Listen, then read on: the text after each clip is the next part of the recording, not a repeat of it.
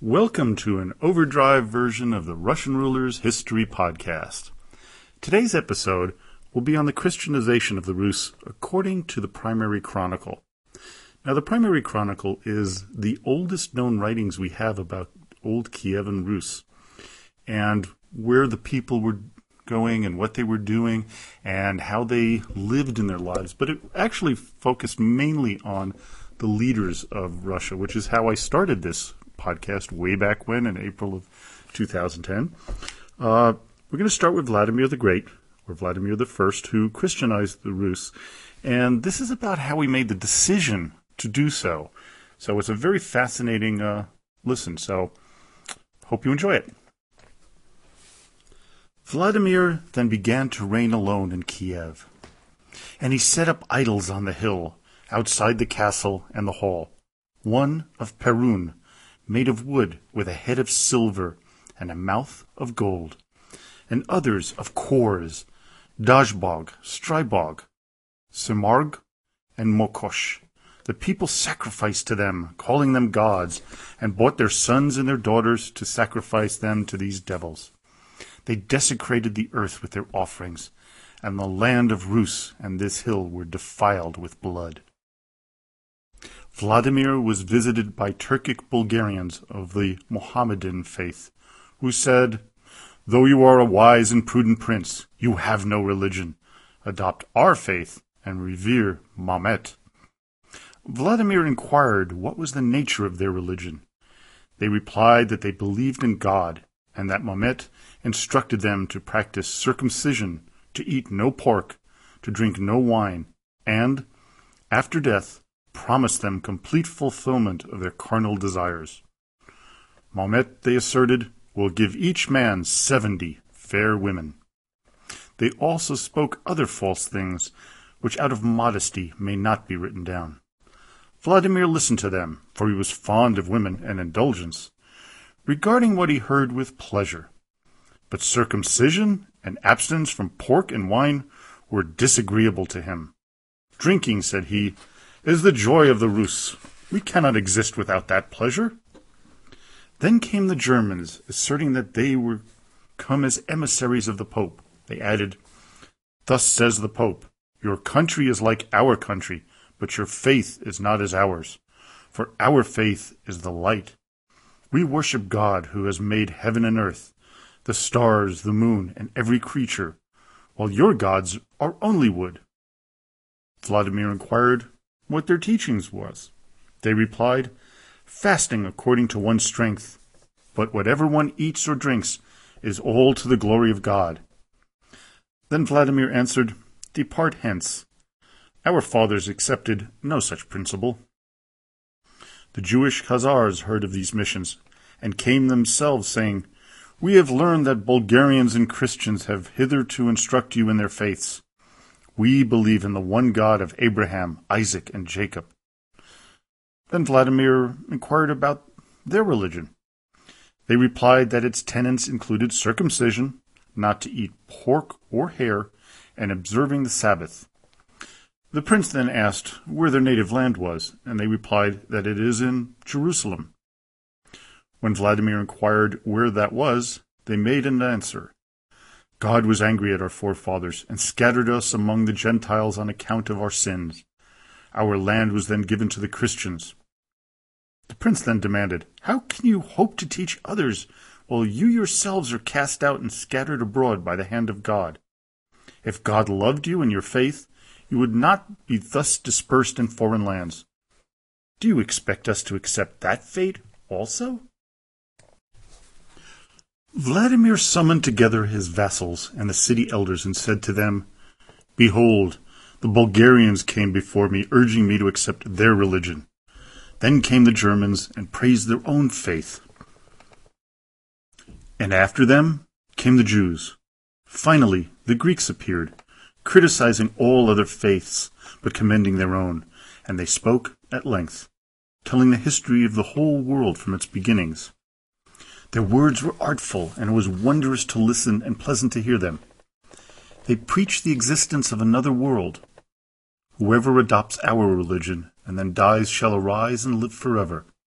But whosoever embraces another faith shall be consumed with fire in the next world. What is your opinion on this subject, and what do you answer? The vassals and the elders replied, You know, O prince, that no man condemns his own possessions, but praises them instead. If you desire to make certain, you have servants at your disposal. Send them to inquire about the ritual of each and how he worships God. Their counsel pleased the prince and all the people, so that they chose good and wise men to the number of ten and directed them to go first among the Bulgarians, inspect their faith. The emissaries went their way, and when they arrived at their destination, they beheld the disgraceful actions of the Bulgarians and their worship in the mosque. Then they returned to their own country. Vladimir then instructed them to go likewise amongst the Germans and examine their faith, and finally to visit the Greeks. They thus went into Germany, and after viewing the German ceremonial, they proceeded to Tsargrad, where they appeared before the emperor. He inquired on what mission they had come, and they reported to him all that had occurred. When the emperor heard the words, he rejoiced, and did them great honor on that very day. On the morrow the emperor sent a message to the patriarch to inform him that a Russian delegation had arrived to examine the Greek faith, and directed him to prepare the church and the clergy and to array himself in his sacramental robes, so that the Rus may behold the glory of the God of the Greeks. When the patriarch received these commands, he bade the clergy assemble, and they performed the customary rites. They burned incense, and the choirs sang hymns. The emperor accompanied the Rus to the church, and placed them in a wide space, calling their attention to the beauty of the edifice, the chanting, and the offices of the archpriest and the ministry of the deacons, while he explained to them the worship of his God. The Rus were astonished, and in their wonder praised the Greek ceremony. Then the emperors Basil and Constantine invited the envoys to their presence, and said, Go hence to your native country, and thus dismissed them with valuable presents and great honor. Thus they returned to their own country, and the prince called together his vassals and the elders. Vladimir then announced the return of his envoys, who had been sent out, and suggested that their report be heard. He thus commanded them to speak out before his vassals. The envoys retorted, When we journeyed among the Bulgarians, we beheld how they worship in their temple, called a mosque, while they stand ungirt. The Bulgarian bows, sits down, looks hither and thither like one possessed, and there is no happiness among them, but also just sorrow and a dreadful stench. Their religion is not good. Then we went among the Germans and saw them performing many ceremonies in their temples, but we beheld no glory there. Then we went on to Greece, and the Greeks led us to the edifices where they worshipped their God, and we knew not whether we were in heaven on or earth. For on earth there is no such splendor or such beauty, and we are at a loss how to describe it. We only know that God dwells there among men, and their service is fairer than the ceremonies of other nations. Vladimir then inquired where they should all accept baptism, and they replied that the decision rested with him. After a year had passed, in 988, Vladimir marched with an armed force against Kherson, a Greek city, and the people of Kherson barricaded themselves in. Vladimir halted at the farther side of the city and besieged the town.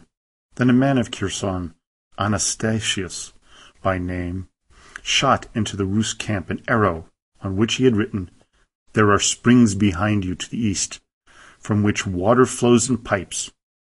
Dig down and cut them off.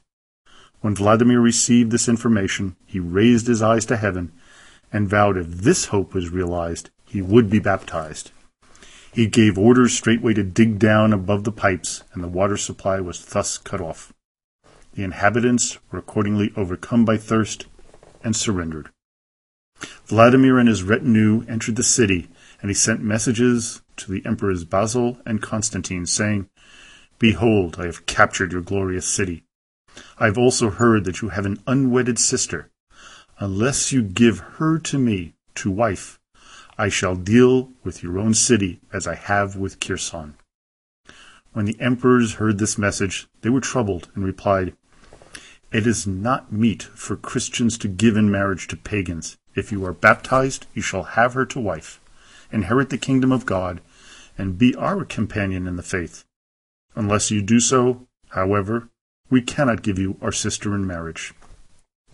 When Vladimir learned their response, he directed the envoys of the emperors to report to the latter that he was willing to accept baptism having already given some study to their religion, and that the Greek faith and ritual, as described by the emissaries sent to examine it, had pleased him well. When the emperors heard this report, they rejoiced and persuaded their sister Anna to consent to the match. They then requested Vladimir to submit to baptism before they should send their sister to him. But Vladimir desired that the princess should herself bring priests to baptize him. The emperors complied with this request and set forth their sister, accompanied by some dignitaries and priests. Anna, however, departed with reluctance. It is if I were setting out to the captivity, she lamented. Better were it for me to die here. But her brothers protested. Through your agency, God turns the land of Rus to repentance and you will relieve Greece from the danger of grievous war. Vladimir was baptized in the church of St. Basil, which stands at Kherson, upon a square in the center of the city, where the Chersonians trade. After his baptism, Vladimir took the princess in marriage. Those who do not know the truth say he was baptized in Kiev, while others assert this event took place in Vasiliev, while still others mention other places. When the prince arrived at his capital, he directed that the idols should be overthrown, and that some should be cut to pieces and others burned with fire. He thus ordered that Perun should be bound to a horse's tail and dragged along Borchev to the river. He appointed twelve men to beat the idol with sticks, not because he thought the wood was sensitive, but to affront the demon who had deceived man in this guise. After they had thus dragged the idol along, they cast it into the Dnieper river. Thereafter Vladimir sent heralds throughout the whole city to proclaim that if any inhabitant, rich or poor, did not betake himself to the river, he would risk the prince's displeasure. On the morrow the prince went forth to the Dnieper with the priests of the princess and those from Kherson, and a countless multitude assembled. They all went into the water, some stood up to their necks, others to their breasts, the younger near the bank, while the adults waded further out. The priests stood by and offered prayers. There was joy in heaven and upon earth to behold so many souls saved. Well, I hope you enjoyed that. Uh, announcement I want to make, and I made this in the last episode, that we have a new blog site, and it's the Russian Rulers History.com blog site and we've got interesting information. One on the primary chronicles, on Michael of Tver, on Avvakum and the Old Believers, amongst other information. We're going to be updating it on a regular basis. So I hope uh, you, you know pay a visit and you know you, you can leave a comment, uh, make a suggestion, or ask a question there. So as always, das vidanya и спасибо большое.